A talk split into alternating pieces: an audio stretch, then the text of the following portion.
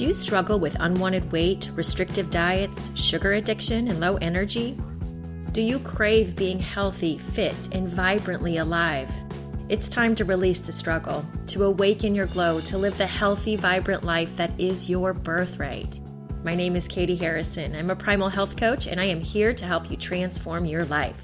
Hello from my little cabin in Alaska, where I'm on a bit of a musical high, having spent the last two weekends in the big city watching the Book of Mormon. I am just so grateful that we Alaskans were able to experience such a quality performance. That's actually sort of the topic of my podcast today. One of my favorite songs from the musical was Turn It Off. The gist of the song can be wrapped up in the following lyrics. You say you got a problem? Well, that's no problem. It's super easy not to feel that way. When you start to get confused because of thoughts in your head, don't feel those feelings, hold them in instead. Turn it off like a light switch, and so on.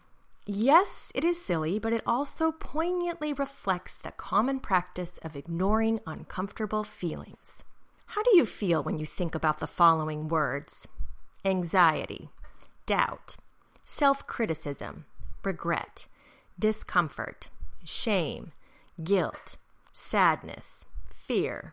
Most of us would probably report negative associations with those feelings. When negatively charged emotions arise, the default mode is to turn them off, to numb or hide them. There are nifty little tricks to bypass the uncomfortable emotions and instead access feel good neurotransmitters like dopamine and serotonin. We use food, alcohol, drugs, shopping, gambling, sex, exercise, etc. to make ourselves feel better. Problematically, these fixes are temporary. They can lead to a reliance on the self soothing behavior, and they don't truly make the uncomfortable feeling go away.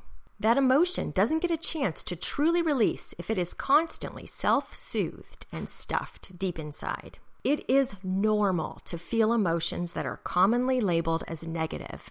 It is also possible to release the negative connotation attached to certain emotions. I'm going to explain now how I finally, in my 40s, learned how to do this. It all started with my meditation practice, in which I discovered that I could be an observer to all the crazy caca that went on in my monkey mind brain. I learned that my thoughts and my feelings were not me, and that I could, with practice and awareness, detach and become a non emotional observer. For many years, I had self soothed my feelings of anxiety and self criticism with sugary treats. When I began to take on the role of an observer of my feelings, I increased my awareness of the appearance of anxiety and self critical thoughts.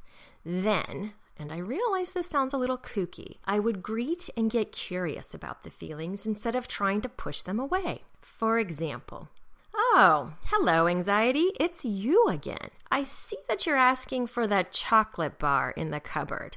That old trick again? I'm curious. Why are you here? Is it because of the upcoming presentation? Interesting.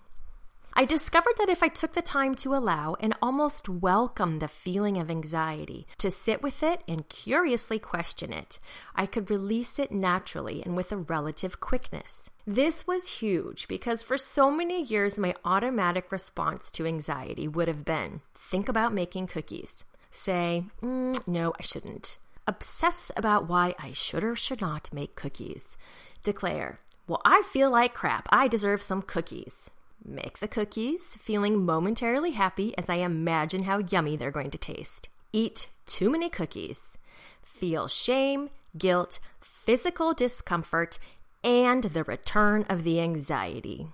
This reframing of uncomfortable emotions and the release of automatic self soothing behavior has been transformative in my life. Now, if you recognized patterns of self soothing behavior as you listen to this, but you feel that welcoming uncomfortable emotions is too big of a stretch for you, do not fear. Next week, I will be talking about the cultivation of awareness, which is step number one in this process.